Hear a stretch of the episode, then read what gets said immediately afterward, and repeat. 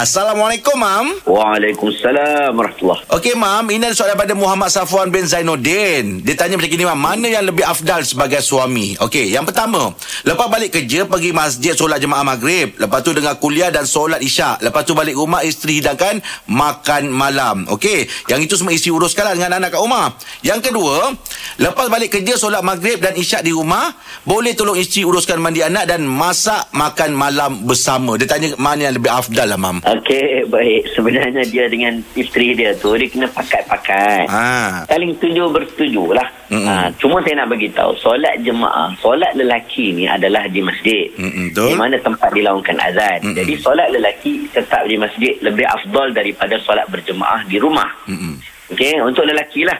Untuk perempuan ni, dia terpulang lah kalau suami dia bagi pergi masjid, pergi masjid. Kalau tak bagi, dia duduklah kat rumah sebab tambah ada anak-anak nak hidang makanan dan sebagainya. Dia Hmm. buat kerja-kerja di rumah. Jadi saya tengok antara satu dengan dua tadi tu, kalaulah dia boleh pergi ke masjid dengan kuliah balik pula lepas pada isyak, dia tolong isteri dia pula hidang makanan, ah, itu lagi, lagi baik lah. Mm-mm. Ah, tapi kalau dalam kes ni, lebih afdal saya tengok dia pergi ke masjid, walaupun dia tak sempat untuk bantu isteri dia dan isterinya juga akan dapat pahala kerana menghidangkan makanan untuk pasangan dia. Ya. Jadi benda ni negotiate betul-betul. Mm-mm. Tak ada lah sampai kena dia pun jadi confused.